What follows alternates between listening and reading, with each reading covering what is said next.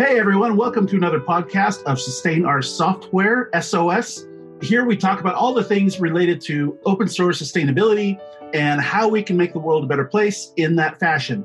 Today on our panel, we have a guest panelist, a good friend of mine, Nathan Hopkins. How you doing, Nate? I'm doing good. Awesome. Nate is a, uh, a panelist on the Ruby Rogues podcast that I used to be on. So I'm very excited to have Nate here. I am Eric Berry, and uh, today our guest is Laura Gaetano. Am I pronouncing that right, Laura?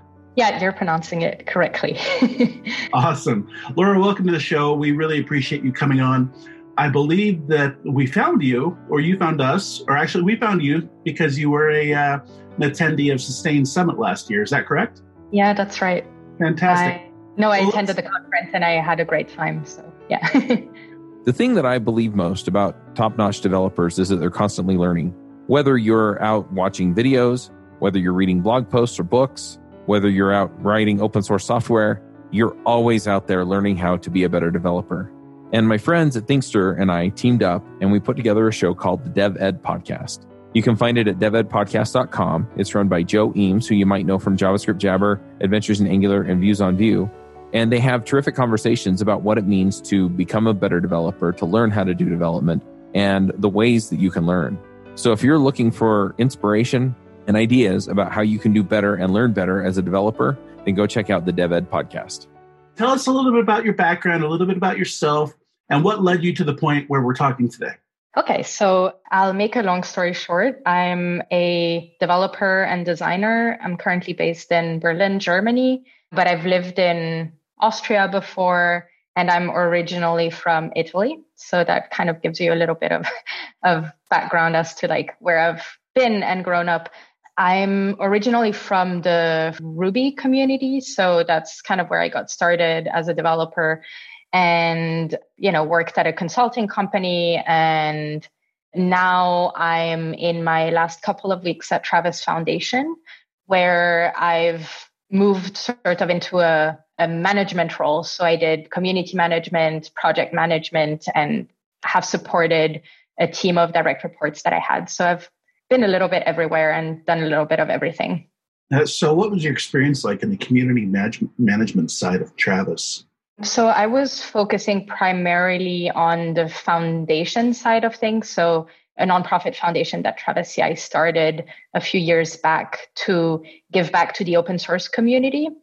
And my role was primarily in, in running and supporting the community that we have around Rails Girls Summer of Code, which is one of our biggest uh, biggest projects at Travis Foundation. And I don't know, my my experience, I guess, was overwhelming. Of like, it was incredible to just see how much excitement there was about the program that we've been running for six years now and how much enthusiasm in kind of giving back to the community and supporting you know supporting diversity in in open source and in software in general i'm not sure that this kind of really answered the question oh and absolutely that, yeah. no okay. i appreciate that i'm, I'm a big fan of uh, the rails girls uh, project the rails girls community we live in Utah, Nate and I do, and we're both Rubyists. Uh, we've both been Rubyists for I think over ten years, and have built our our whole uh, career on top of that. So it's it's always fascinating to hear other people who are still engaged in the Ruby community. It seems that oftentimes people discount the Rails and Ruby community as something that's going away, but in reality, for me, I think it's one of the best best languages and frameworks that we can work with. Nate, I'm sure you don't have an opinion on that at all. nope, I fell in love with Ruby and I've never left. So, given your background with with Travis, with uh, the Ruby development community, and what challenges is Rails Girls facing that uh, we can talk about?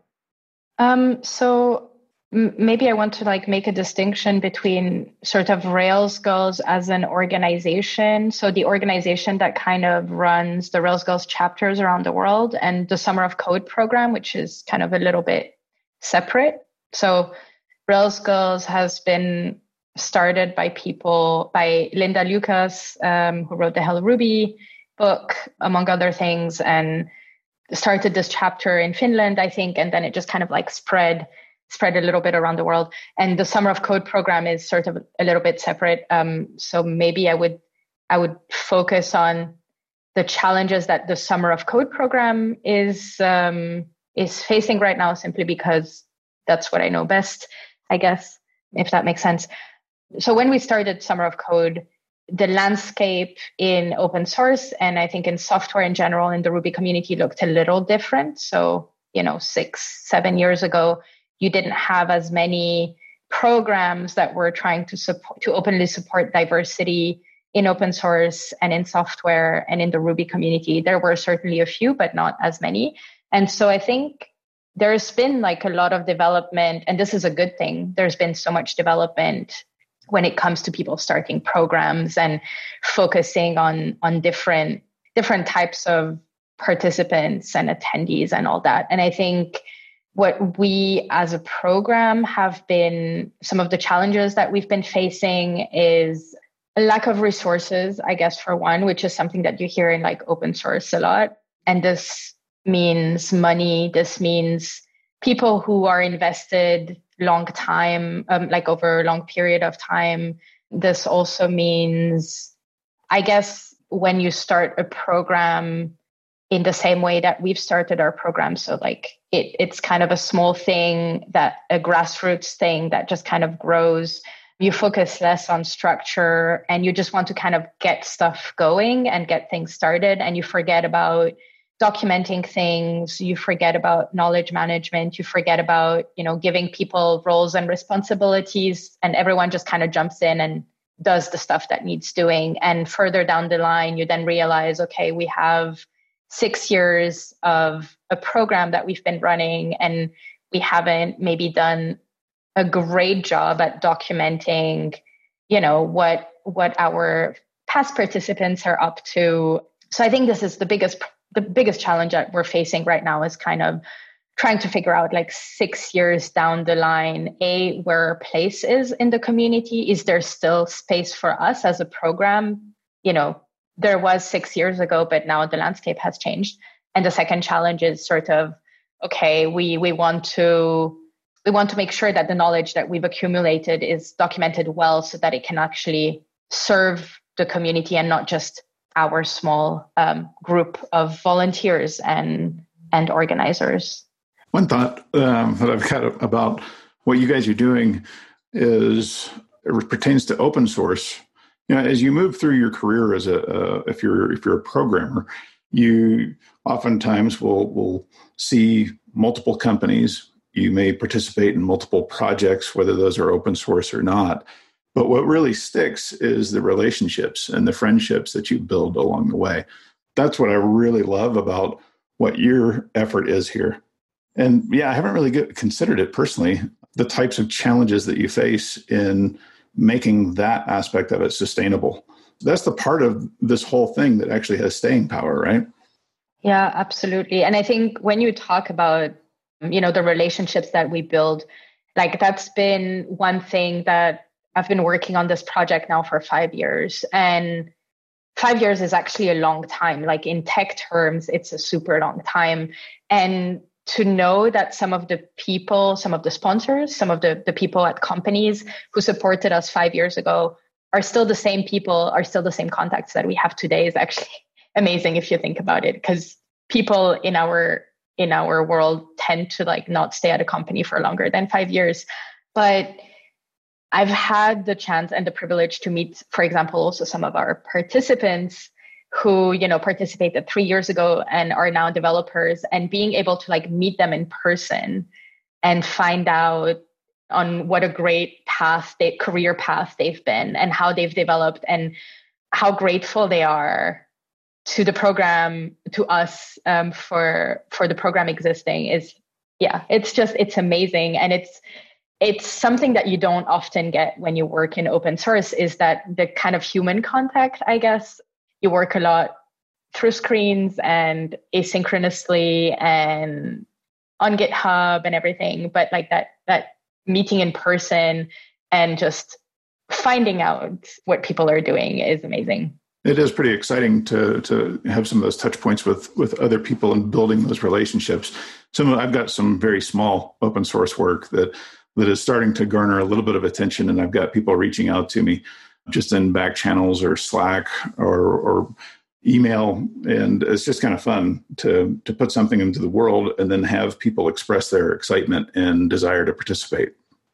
I can imagine it's only ten times better when you actually help them become a developer or improve their skill set. Yeah, but I think as an individual, it's also already kind of super exciting to have that feedback when you've built something on your own, right? Like just people reaching out, people who are strangers and being like, hey, your project is helping me, thank you. Or, hey, I have some suggestions that I'd like to make or some contributions. I think that's that's amazing because it's kind of that's pretty much what open source is all about, right? Um, about the the collaborative aspect of it all and not reinventing the wheel at the end of the day. So yeah, I wonder if, if it seems like some projects hit a tipping point where they have to become a bit more commercialized in terms of being able just to manage like the the backlog of issues or feature requests that sort of thing. Just the overhead uh, you know the, the, the management overhead on a single project can be can be pretty large once it gains a certain level of popularity. One of the things that we talked about a little bit before the show that I want to get into, and you've mentioned it a couple of times already, is uh, regarding diversity and inclusion within the open source community. Nate and I both live in an area that is probably one of the most least diverse places in the United States. In fact, Provo, which is not too far away from where both of us live, is actually the least diverse city in the nation. Also, we live in a state where women get paid 68% of what men get paid for the same job. We're facing these issues here in our community, but I'd like to know from your view, how does that impacting or, or what's the current state that you see of diversity and inclusion within the open source community? So I think there's definitely been some work done towards improving diversity and thinking about inclusion in open source. There's different initiatives that have been focusing on that or have been trying to raise these issues and improve them. Um, as an example, there's there's an initiative called Open Source Diversity. It's opensourcediversity.org. So I know some of the people who have um, who have started this initiative, and their idea is basically to create an online community for people who are interested in improving the status quo of both diversity and inclusion in open source. And they do so by providing resources, by having an open forum where people can talk about things or ask questions and kind of, yeah, talk about things. But so there's certainly from the individual perspective, like a lot of some, some, a lot of individuals who get involved and talk about it and there's been talks at conferences. I myself have also um, given a couple of talks at certain conferences to to discuss this issue and certain practices and kind of improving uh, inclusion for for people's open source projects. But I think there's also something that I've noticed. For example, sort of the move the move of of platforms that we use to host code, like GitHub, towards making us more aware of the things that we still need in order to make a project a, a, bit more inclusive, in order to kind of think about the types of contributors that we want to attract. And I think it shows like it it sends a big message to say like okay as a platform where a ton of open source projects are hosted you know we'll have um an overview of all the things that you can do in order to improve your community. I think GitHub recently kind of um, added this feature, the community feature, where you can sort of see or your social impact kind of um, the social impact feature. I don't know what it's called, but it's basically an overview of all the things that you might want to add to your project in order to make it better, more inclusive. So that includes, you know, a contribution guidelines, that includes a, a README, and such things. And I think that's important because we can talk a lot about what individuals can do and what famous people in communities can do in order to raise more awareness. But at the end of the day, like if companies and if platforms, if products that we use don't actually also make that step of like moving towards showing that diversity and inclusion are important, it's going to be really hard for us as individuals to just kind of make a change. I agree with you. I actually, so we have a couple of links that we're going to drop in the show notes that, that are referencing what you're talking about. I got to say kudos to, to GitHub for, for taking this initiative. It's a, a huge step back in 2017, you gave a talk um, called Open Source Needs You. In the talk, you, you discussed different types of, of contributions to open source. Now, most of the time when, when you think of, hey, I want to be, I want to contribute to the community, I want to contribute to open source, it always goes to code. What are your thoughts on that? Oh, I have so many thoughts. so, okay, as someone who's who has a background in in the visual arts, that's what I studied originally, and who's kind of super excited about knowledge sharing and knowledge management. I would love to see the practice of basically of crowdsourcing knowledge and of crowdsourcing information, designs, all of that in, in other roles that aren't the role of the programmer. So I think for for programmers, the idea of contributing to open source and contributing code to open source is something that is by now like fairly common. People talk about it a lot in, in job interviews, whether that's a good thing or not, in the sense of whether that's whether looking at your GitHub profile and deciding whether or not you're a good fit for the job is something different. But the fact that we talk so openly about being okay with volunteering our time to make a project that is an hours better, I think is great. And I would love to see that in, in sort of other parts of the industry. I think it's important to recognize the value of contributions that are in code because projects aren't just about code, right? Like we've spent a little bit of time now talking about community and the importance of community and the importance of this networking. And if you don't have people putting time and effort into reaching out to the community, into doing marketing work, into documenting the project so that it's friendly to people who maybe have never touched code. I think it's really hard to keep a project going and to also to kind of argue this project is actually worth, you know, putting funding into, it's worth putting money into, it's worth spreading and and talking about because at the end of the day, like I also think that open source shouldn't just or these projects that we focus on in open source should not be just about code and that other contributions should be recognized. That's true in business as well, right? I mean, it takes kind of takes a village to make it all happen, especially to, to build something that's very successful. You, you need people wearing different hats, playing different roles, contributing in different ways. The one thought that I had is, is you've kind of touched on all these various aspects of community and creating an environment that cultivates good community and different types of contributions, whether that's writing or i mean who who knows what it might be right? It, there's all all sorts of ways to contribute to an open source project. But it's it's made me think of this not that long ago there was kind of this twitter storm around the the notion of 10x developers and people were piling on this guy. And so i've got some thoughts about that. But in general i mean i think the consensus is that there's not really a 10x individual or you shouldn't focus your energy there. You should focus your energy on creating a 10x environment. And and in my mind that's that's where i mean that you know on the subject of sustainability you want to build a project that has staying power and can truly thrive building a 10x environment by creating you know a friendly place where a community can can grow i think is the way to do that. Yeah i think you're preaching to the choir for me. Like i yeah i totally agree with you.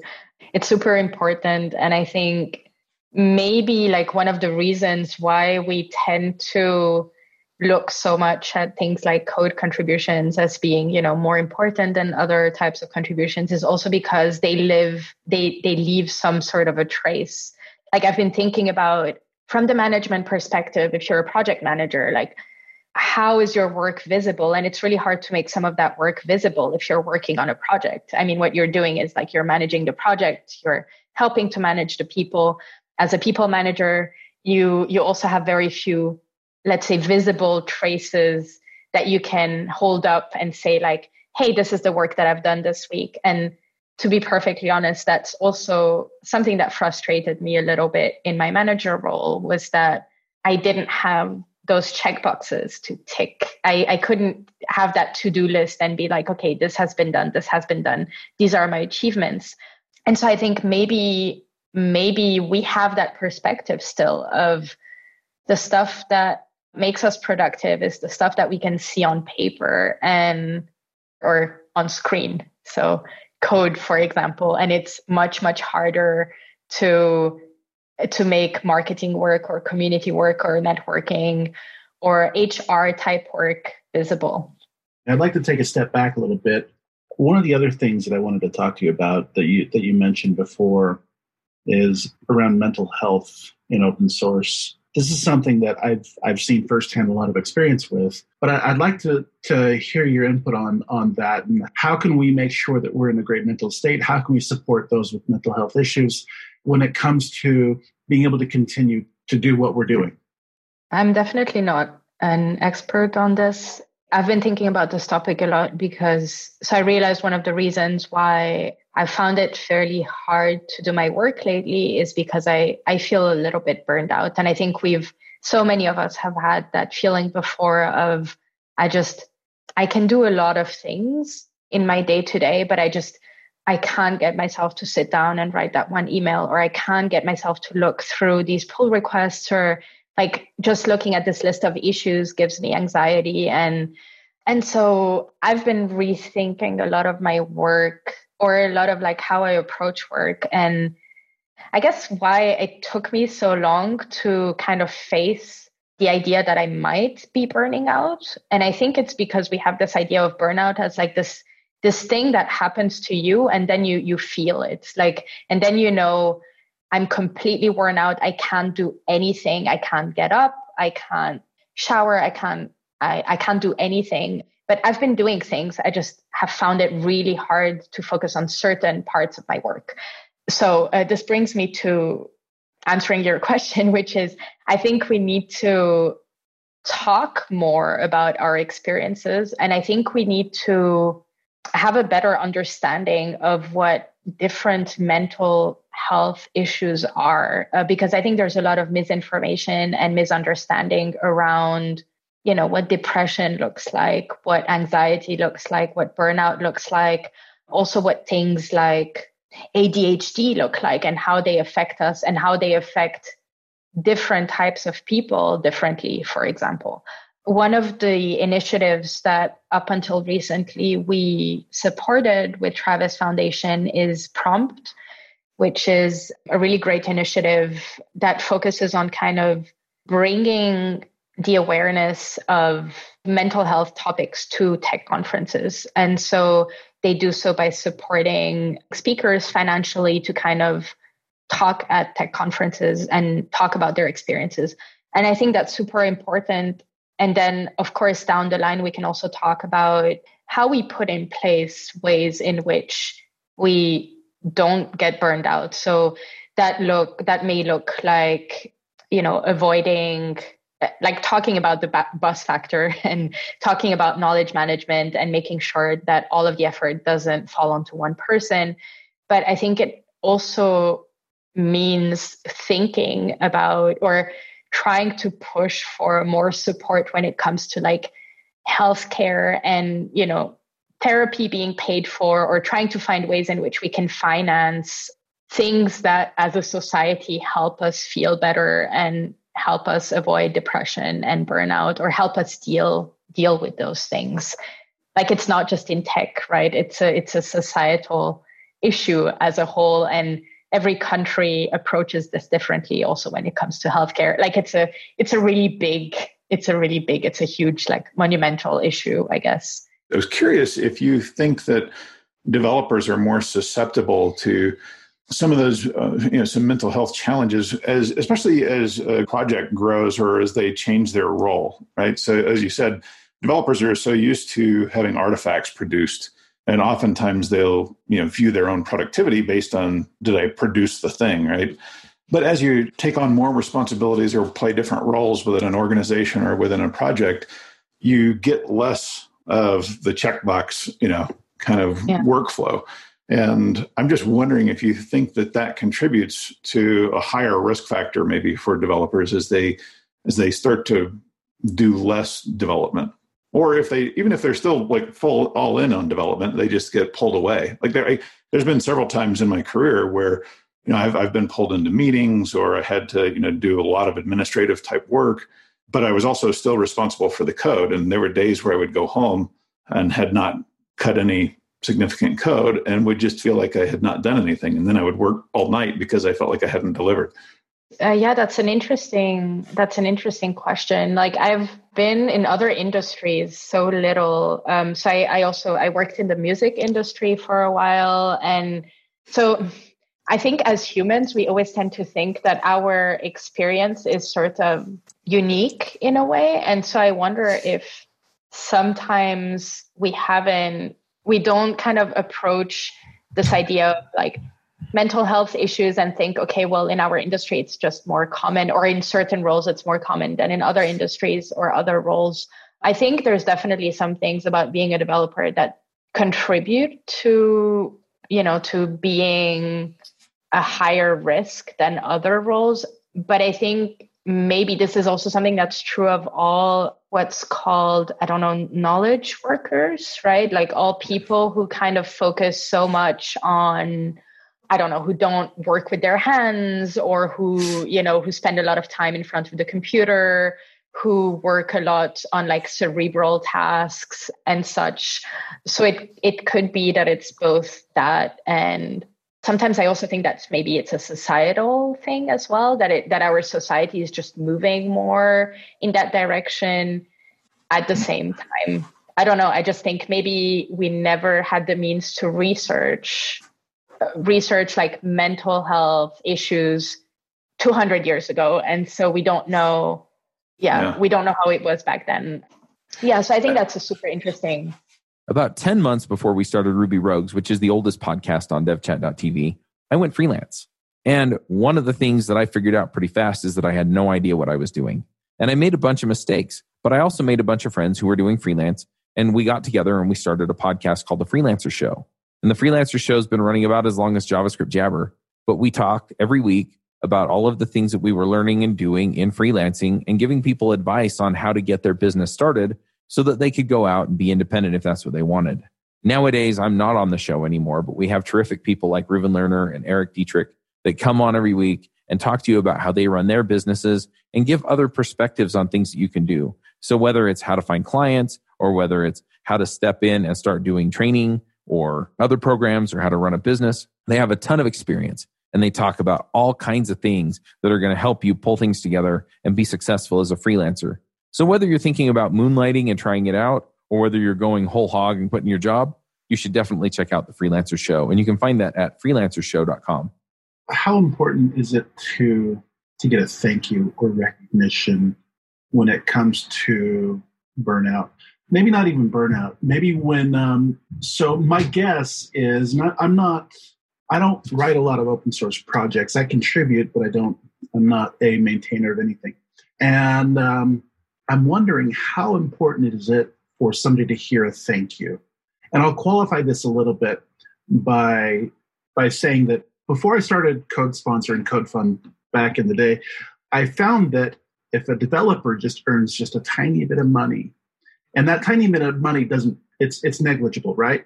But the fact that there's a tiny bit of money coming in, then they feel like, oh, there's something giving back. There's somebody who cares enough how important is that for you in your work?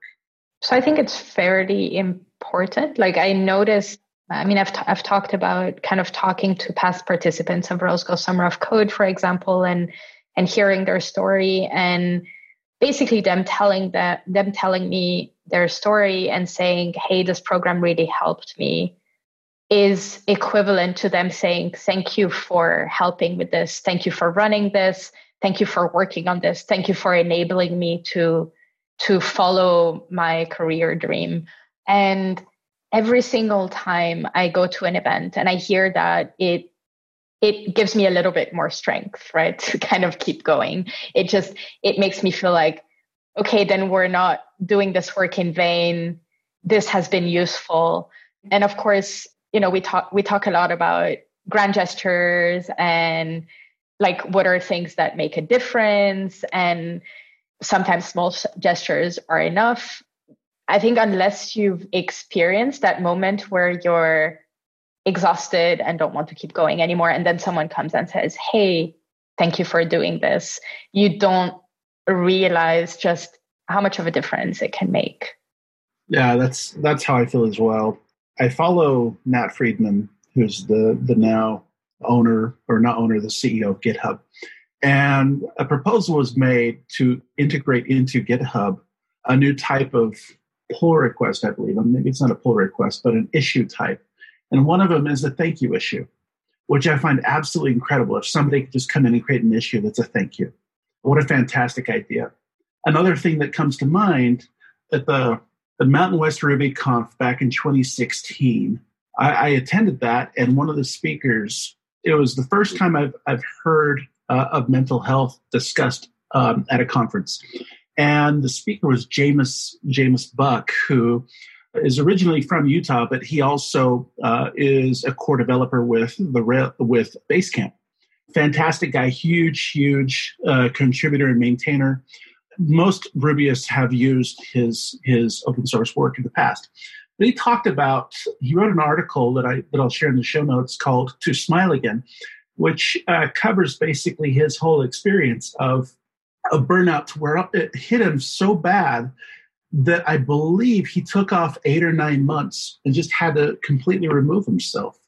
The amount of stress that gets placed on these maintainers is is crazy. I, I this is one of the reasons why why Nate and I started CodeFund is because uh, funding, even though it's not a solution to to open source sustainability and happiness and and and a solution to burnout, it does contribute to that area to where okay, well, I'm getting some money, so at least I can justify I can justify a little bit of the stress that I'm feeling. It's not hundred percent me giving up myself.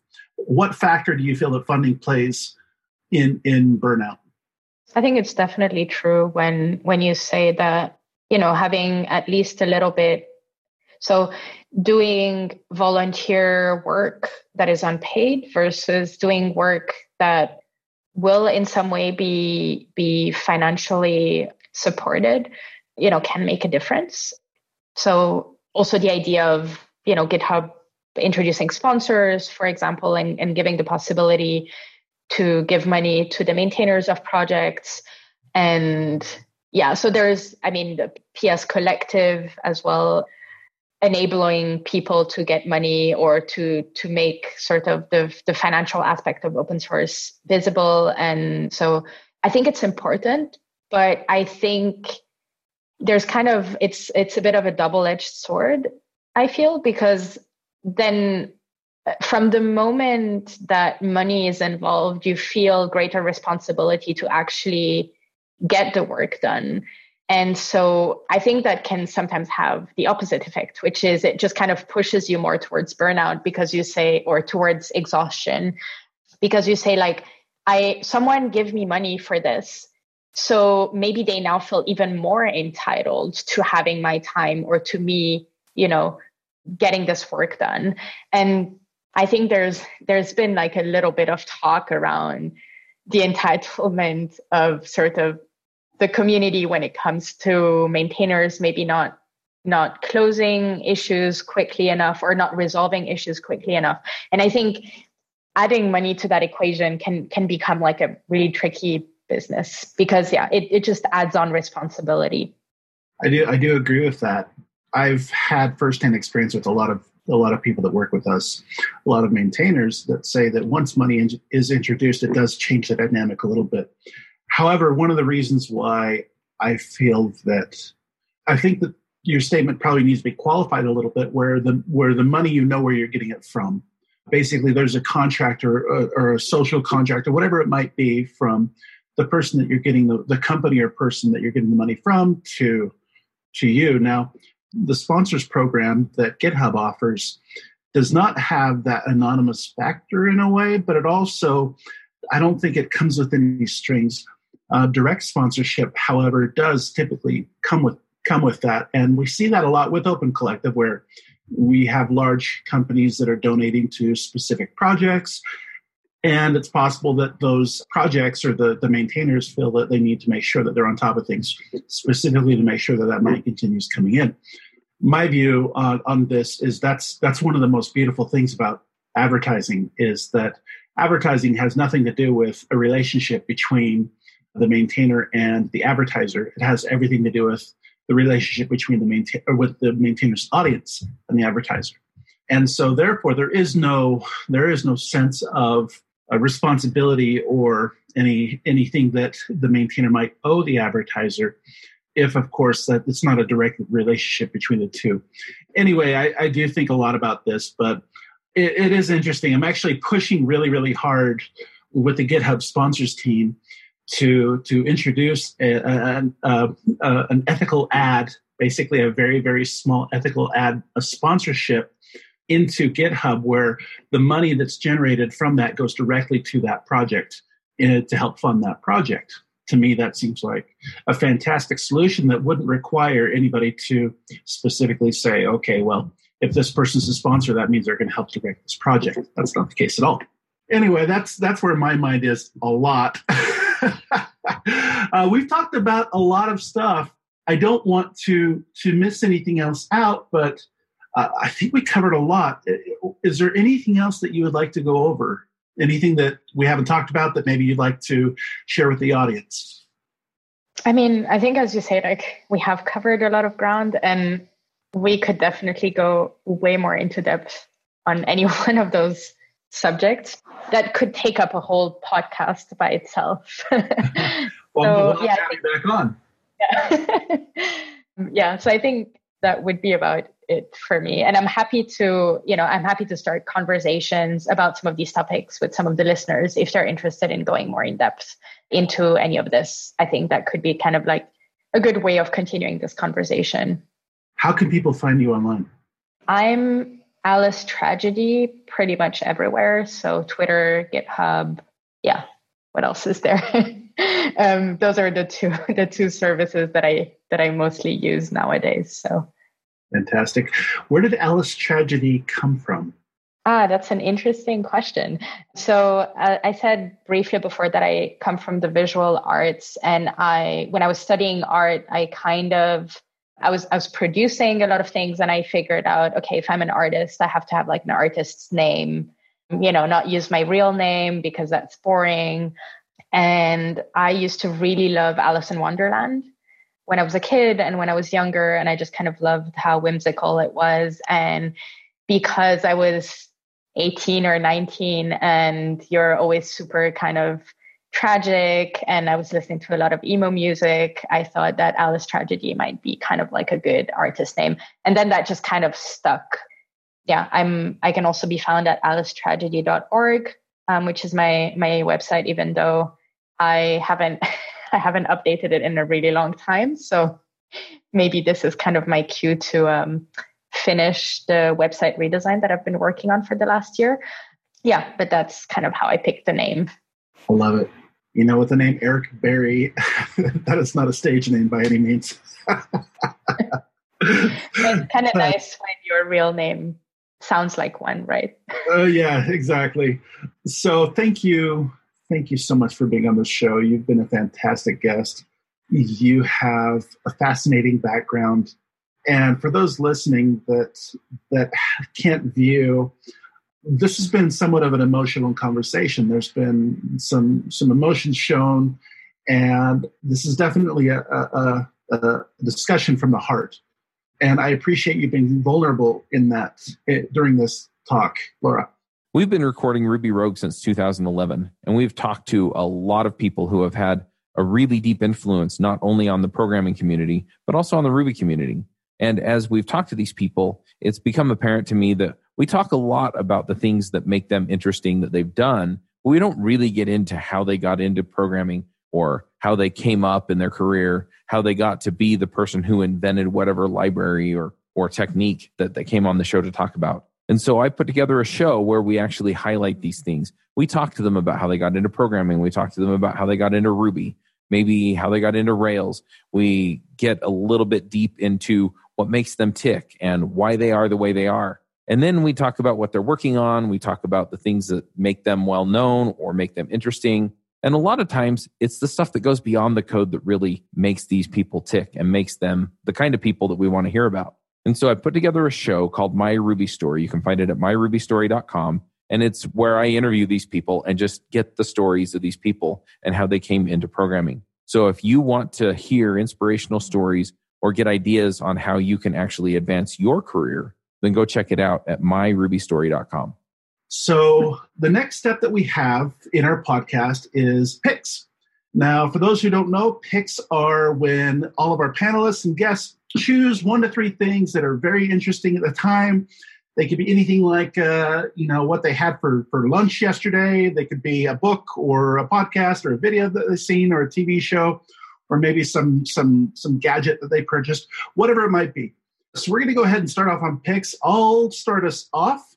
Today, I only have one pick, but I'm really excited about this. Now, for those who know me, I like to explore every possible solution out there for a problem. I'm, I love digging into all of these different solutions. Like when I choose a CRM, I got to try every one of them. When I choose an email client, I got to try every one of them. And it's no different when it comes to website generation. Running a small company, it's really hard for us to stay on top of content without some sort of dynamic process to, to do so. So we started off with WordPress, realized that we really are not WordPress people. Nothing against WordPress, but I've, I've gone through and tried all these different types of uh, static generators and website creators and all that stuff. And the one that we landed on, which I'm very, very excited about, is Webflow, webflow.com. Now, Webflow is not a sponsor of this podcast, although they should be. What they allow you to do is get in and create content very easily through drag and drop. And they also have built-in hosting, export to static static sites, and all that stuff. But the most interesting part that I find is that they take on the cloning idea from GitHub, where somebody could put up uh, either components for websites or they can put up complete websites and make those clonable or forkable in a way.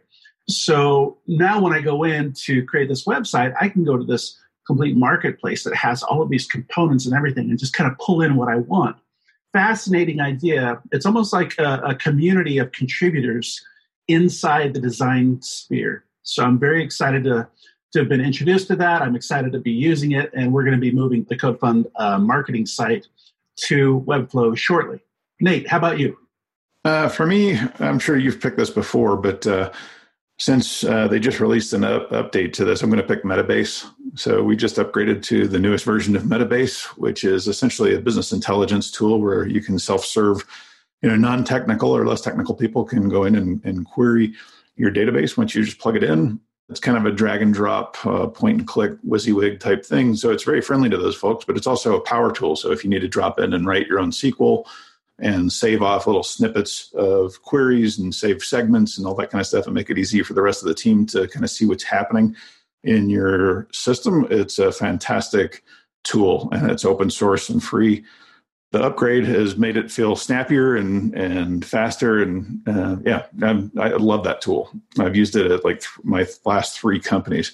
So it's it's really fantastic. The other pick i've got is is uh, kind of more of a uh, it's it's not technical at all. It's it's trees. So i just recently planted some trees in my backyard because i'm ho- hoping to get a privacy a fast privacy hedge propped up between me and my neighbor. And we chose at the early in early spring we bought some trees called willow hybrids or hybrid willows.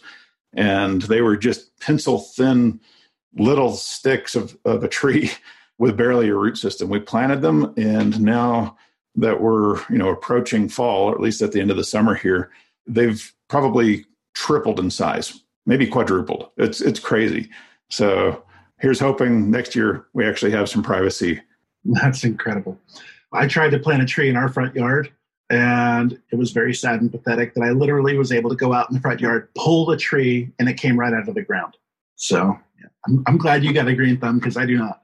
Laura, let's hear your picks. Yeah, so I have a couple of picks. My first pick is a person. I'm not sure if that's unusual or not. But yeah, so I've been looking at the work of uh, Jocelyn K. Glei a lot. Yeah, over the last year or so. So she has a podcast and an online course, which I recently taken at the beginning of the year. And what I love about everything that she does pretty much is that she focuses a lot on the idea of creativity and resilience and productivity, but not, I guess, not the negative productivity that we associate with sort of like hustling and doing everything 10 times faster and just being better, stronger, and whatnot. So on her podcast, she has a lot of interesting guests that talk also about vulnerable topics. And I, I love that because I love the approach that she takes with all of her work, which is that in order to be more productive in a positive way, you have to be slow and look at things and analyze things. And that's something that I've really appreciated over the last months and that has kind of helped me to gain some perspective in my work and think about kind of how I work and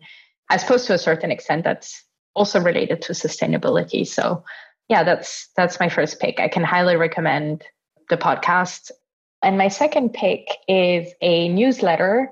I know that I guess 99% of us don't need more newsletters in our lives and would rather have less than more. But what I like a lot about this newsletter is that it feels more like a short blog post than kind of an overwhelming list of articles that you should be reading but will not have the time to read. And so this uh, newsletter is called The Bulletin by a designer and developer called Carolina. This newsletter comes out fairly irregularly and not um, you know not every week or so. So there's been i think four this year. So i don't know every couple of months. And it's a short article on a random topic. And in fact i think the last topic was um, quitting which is super interesting for me given that i recently um, quit my job.